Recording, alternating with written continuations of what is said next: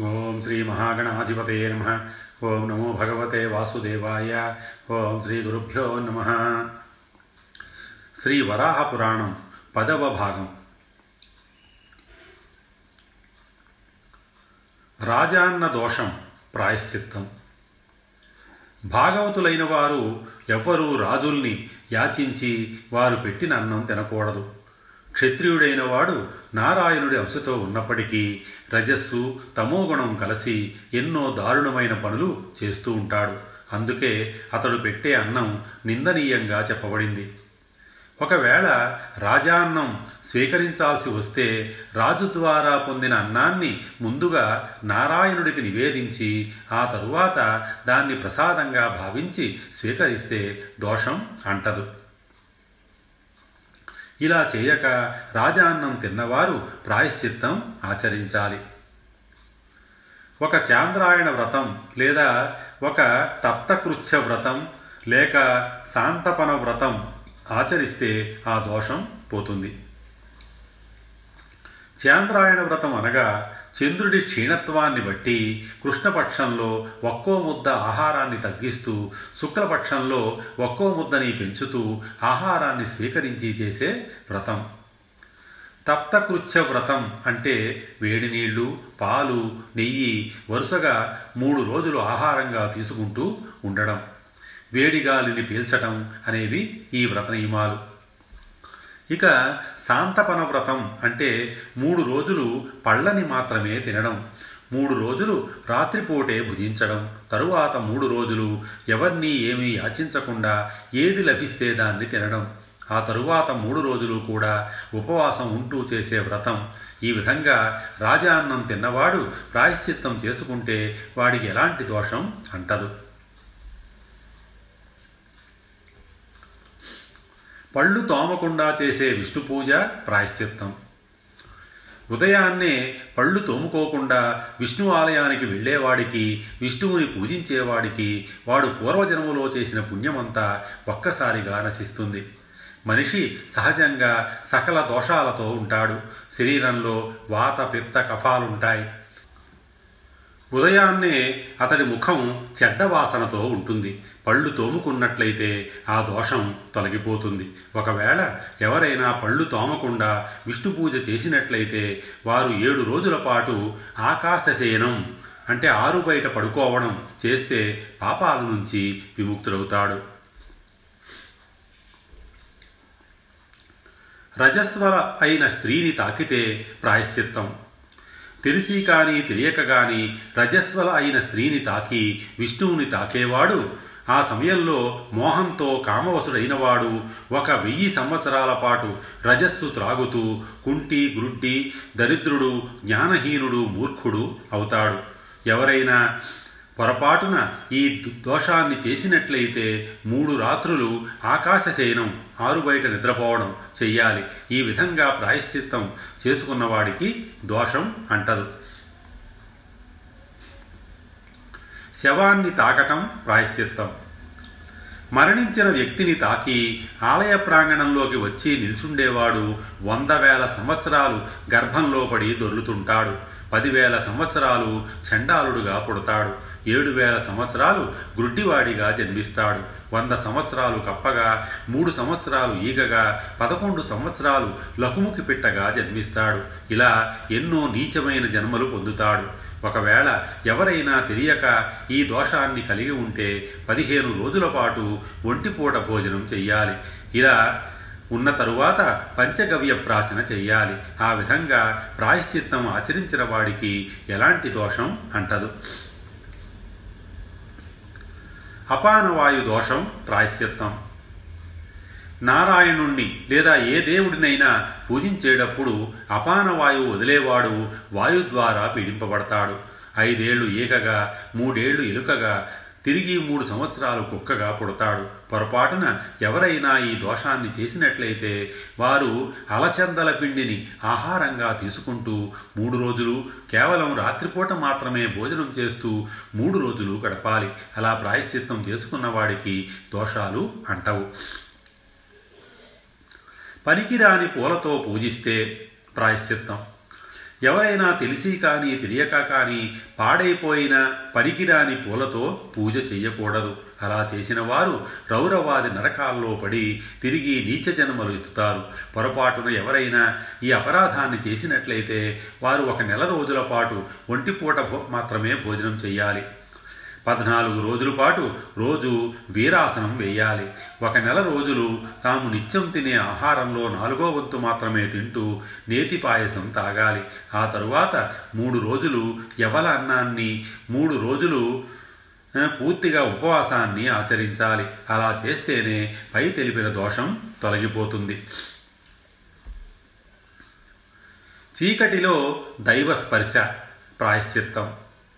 కనీసం దీపం వెలుగు లేకుండా దేవతామూర్తిని ఎవ్వరూ తాకకూడదు. అలాంటి పాపం చేసినవాడు ఎన్నో కష్టాలు పొందుతాడు. ఒక జన్మలో గుడ్డివాడిగా పుడతాడు. ఎవరైనా తెలియక ఈ దోషాన్ని చేస్తే ఇరవై రోజులు శ్రద్ధగా ఒంటిపూట భోజనం చెయ్యాలి. ఏదో ఒక నెలలో ద్వాదశి నాడు కేవలం నీళ్ళు త్రాగుతూ ఉపవాసం చెయ్యాలి. తరువాత ఒకరోజు గోమూత్రంతో వండిన ఎవల్ని భుజించాలి. ఇదే ఈ దోషానికి ప్రాయశ్చిత్తం. నల్లని వస్త్రాలు ధరించినందుకు ప్రాయశ్చిత్తం. నల్లటి వస్త్రాలు ధరించి విష్ణు పూజ ఎప్పుడూ చెయ్యకూడదు. ఒకవేళ ఎవడైనా అలా చేస్తే చెట్ల మీద పురుగుగా ఐదేళ్ళు దోమగా మూడేళ్ళు ఈగగా మూడేళ్ళు చేపగా పదేళ్ళు పిట్టగా పదిహేనేళ్ళు ఇలా ఎన్నో నీచ జన్మల్ని ఎత్తుతాడు. ఎవరైనా పొరపాటున ఈ పని చేస్తే వారు ఏడు రోజుల పాటు యవల పిండిని మూడు రాత్రులు పేలాల పిండిని తింటూ ఉపవాస దీక్ష చేస్తే ఆ దోషం నుంచి విముక్తి లభిస్తుంది. కుక్క ఎంగిలి దోషం ప్రాయశ్చిత్తం. ఎవరైనా తెలిసి తెలియక కుక్క ఎంగిలి చేసిన పదార్థాన్ని దేవుడికి నివేదన చేస్తే వాడు ఏడు జన్మలు కుక్కగా మరో ఏడు జన్మలు నక్కగా మరో ఏడు సంవత్సరాలు గుడ్లగోపగా పుడతాడు. ఈ దోషానికి ప్రాయశ్చిత్తంగా దుంపలు పళ్ళు కూరలు పాలు పెరుగు పాయసం గాలి వీటిని మాత్రమే మూడు రోజుల పాటు ఆహారంగా తింటూ ఆ తరువాత ఇరవై ఒక్క రోజులు ఒంటిపూట ఉపవాసాన్ని ఉండాలి. అలా చేస్తే ఈ దోషం నివారించబడుతుంది. మద్యపాన దోషం ప్రాయశ్చిత్తం. ఎవడైనా మద్యాన్ని సేవించి దైవ దర్శనానికి గాని దైవాన్ని అర్చించటానికి గాని వస్తే అది మహాదోషం. అలా చేసినవాడు పదివేల సంవత్సరాలు దరిద్రుడిగా జన్మిస్తాడు. ఈ పని చేసిన వాడికి ప్రాయశ్చిత్తం ఏమిటంటే పవిత్రమైన వస్తువులో నిప్పు రంగులో ఉండేలా ద్రవాన్ని తయారు చేసి దాన్ని పుచ్చుకోవాలి. అలా చేస్తే మద్యపాన దోషం నుంచి విముక్తి లభిస్తుంది. ద్వారకా మహత్యం. ద్వాపర యుగంలో యాదవకుల శ్రేష్ఠుడుగా వాసుదేవుడైన శ్రీకృష్ణుడు అవతరించాడు. ఆయన చిన్నతనంలో మధుర బృందావనాల్లో గడిపాడు. తరువాత విశ్వకర్మ సముద్రంలో నిర్మించిన ద్వారకా పట్టణాన్ని తన నివాసంగా చేసుకున్నాడు. ద్వారకా నగరం ఎంతో సుందరంగా వర్ణించబడింది. అక్కడ పంచసర అనే పేరుతో ఒక దివ్యక్షేత్రం ఉంది. ఆ క్షేత్రంలో ఆరు రోజులు నివసించి అక్కడే స్నానం చేస్తే అలా చేసిన వారు స్వర్గ సుఖాల్ని పొందుతారు. ఎవరైనా ఆ పంచశర క్షేత్రంలో విధివశాత్తు ప్రాణాలు కోల్పోతే వారు సరాసరి వైకుంఠధామానికి చేరుకుంటారు. ద్వారకా నగరం ప్రక్కనున్న సముద్రంలో మకరం మొసలి ఆకారంలో ఒక అందమైన ప్రాంతం ఉంది. అక్కడ చేపలు మొసళ్ళు ఇంకా ఎన్నో రకాల జలచరాలు అటు ఇటు తిరుగుతూ కనిపిస్తాయి. అయితే అక్కడ స్నానం చేసేవారిని అవి ఎప్పుడూ బాధించవు. ఎవరైనా ఆ ప్రాంతంలో పిండ ప్రదానం చేసి పిండాల్ని నీళ్ళల్లో వదిలితే ఆ జలచరాలు వాటిని తీసుకెళ్తాయి. అలాగే ఎవరైనా పాపాత్ములు పిండాల్ని వేస్తే వాటిని అవి కనీసం తాకవు. ధర్మాత్ములు వేసిన పిండాల్ని అవి స్వీకరిస్తాయి. ద్వారకా క్షేత్రంలో పంచపిండకం అనే పేరుతో ఒక రహస్యమైన స్థానం ఉంది. ఆ ప్రాంతంలో ఒక అగాధమైన జలం ఉంది. దాన్ని దాటడం ఎవరికీ సాధ్యం కాదు. అది మొత్తం ఒక క్రోసెడు దూరం విస్తరించి ఉంది.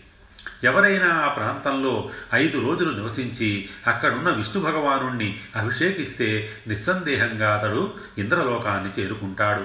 ఆ ద్వారకలోనే హంసకుండ అనే మరో తీర్థం ఉంది. ఆ తీర్థంలోకి పక్కనే ఉన్న మణిపురం అనే పర్వతం మీద నుంచి జలధార పడుతుంది. ఆ తీర్థంలో స్నానం చేసి దాని తీరంలో ఆరు రోజులు నివసిస్తే సకల పాపాల నుంచి విముక్తి లభిస్తుంది. ఇంకా ఆ ద్వారకలో కదంబం అనే పేరుతో ఒక దివ్యస్థానం చక్రతీర్థం అనే మరో దివ్య ప్రదేశం అలాగే రైవతకం అనే పుణ్యస్థలాలు ఎన్నో ఉన్నాయి. అవన్నీ విష్ణు భగవానుడు శ్రీకృష్ణుడుగా సంచరించిన దివ్య ప్రదేశాలు.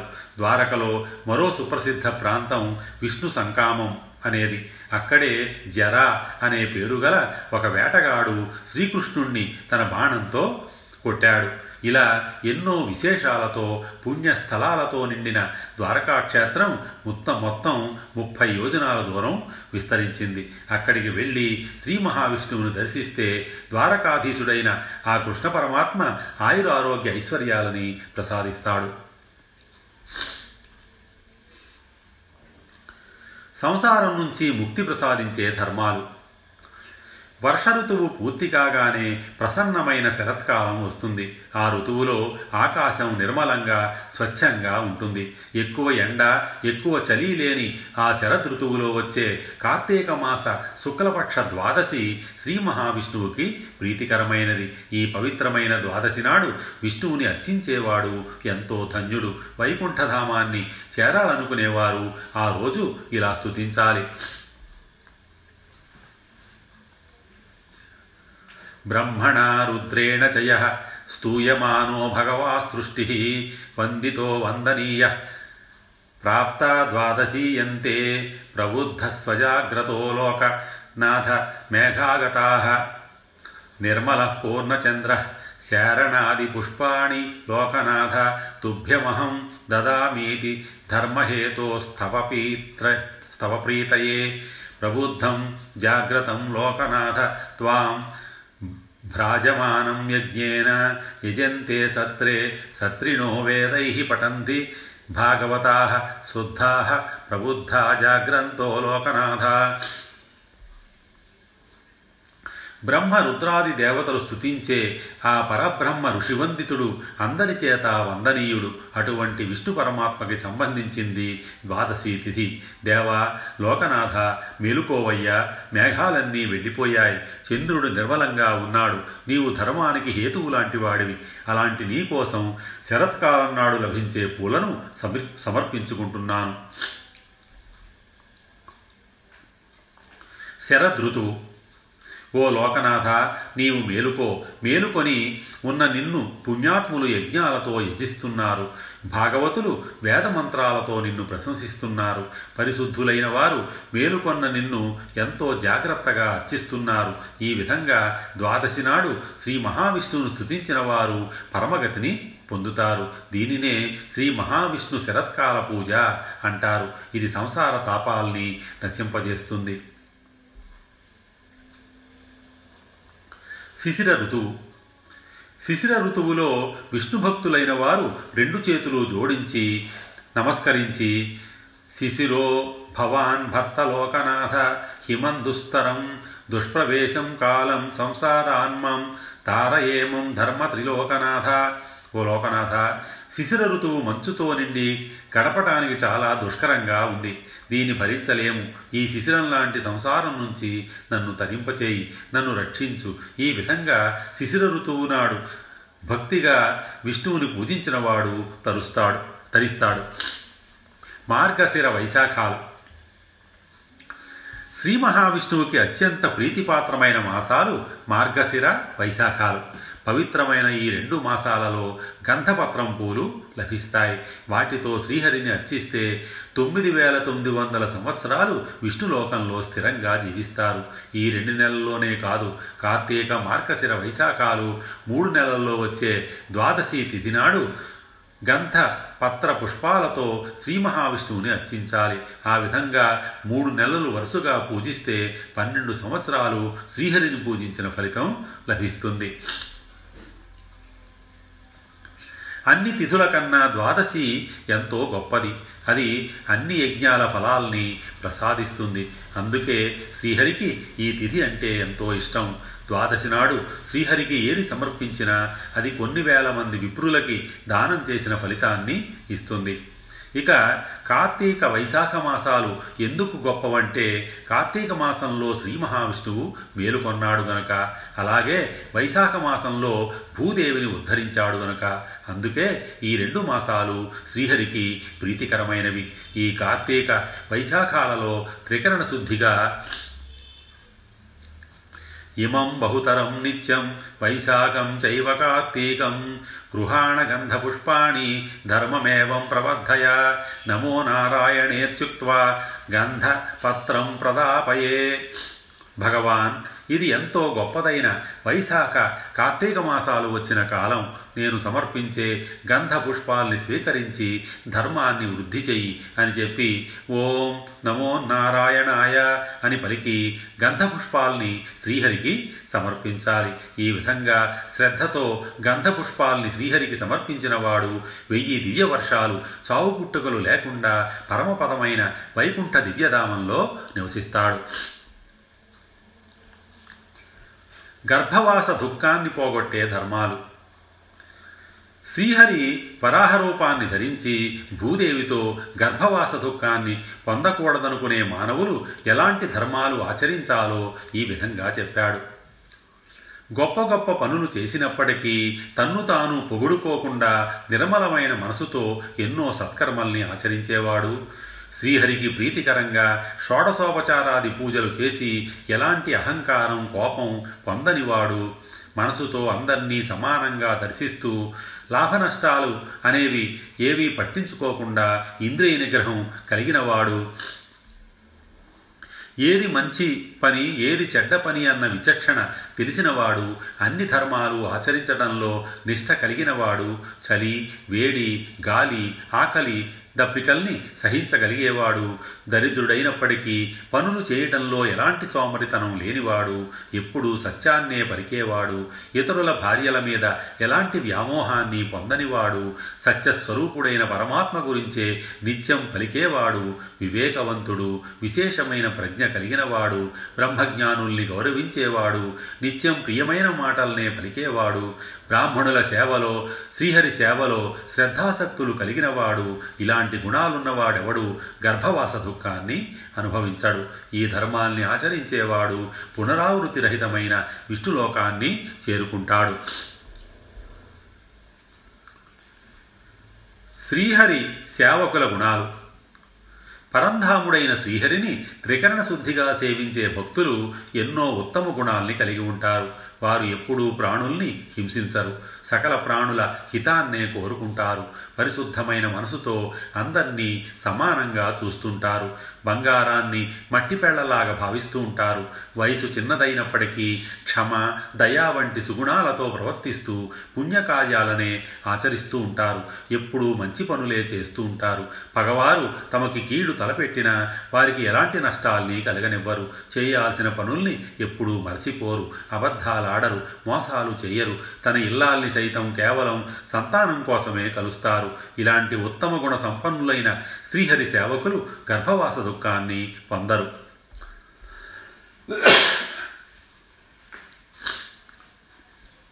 ఇంద్రియాల్ని గెలిచినవారు క్రోధం మీద అదుపు కలిగినవారు లోభమోహాల్ని వదలినవారు ప్రతిరోజు దేవతల్ని అతిథుల్ని పితృదేవతల్ని సంతృప్తి పరిచేవారు హింస లాంటి నీచకార్యాలు చేయనివారు మద్యమాంసాలు ముట్టనివారు మద్య మాంసాలు నిత్యం గోవులకి నమస్కరించేవారు బ్రాహ్మణ స్త్రీలని దుష్టబుద్ధితో చూడనివారు విప్రులకి కపిల గోవుని దానం చేసేవారు వృద్ధుల్ని ప్రేమతో సంరక్షించేవారు తన సంతానాన్ని భేద బుద్ధితో చూడని కపిలగోవుల్ని భక్తితో తాకి నమస్కరించేవారు కన్యల్ని చెడ్డభావంతో చూడనివారు నిప్పుని కాళ్ళతో తాకనివారు కుమారుడితో వివాదం పడనివారు నీళ్ళలో మలమూత్రాలు విసర్జించని వారు గురువు మాటల్ని తిరస్కరించని వారు గర్భవాస దుఃఖాన్ని పొందకుండా శాశ్వతమైన వైకుంఠధామాన్ని చేరుకుంటారు.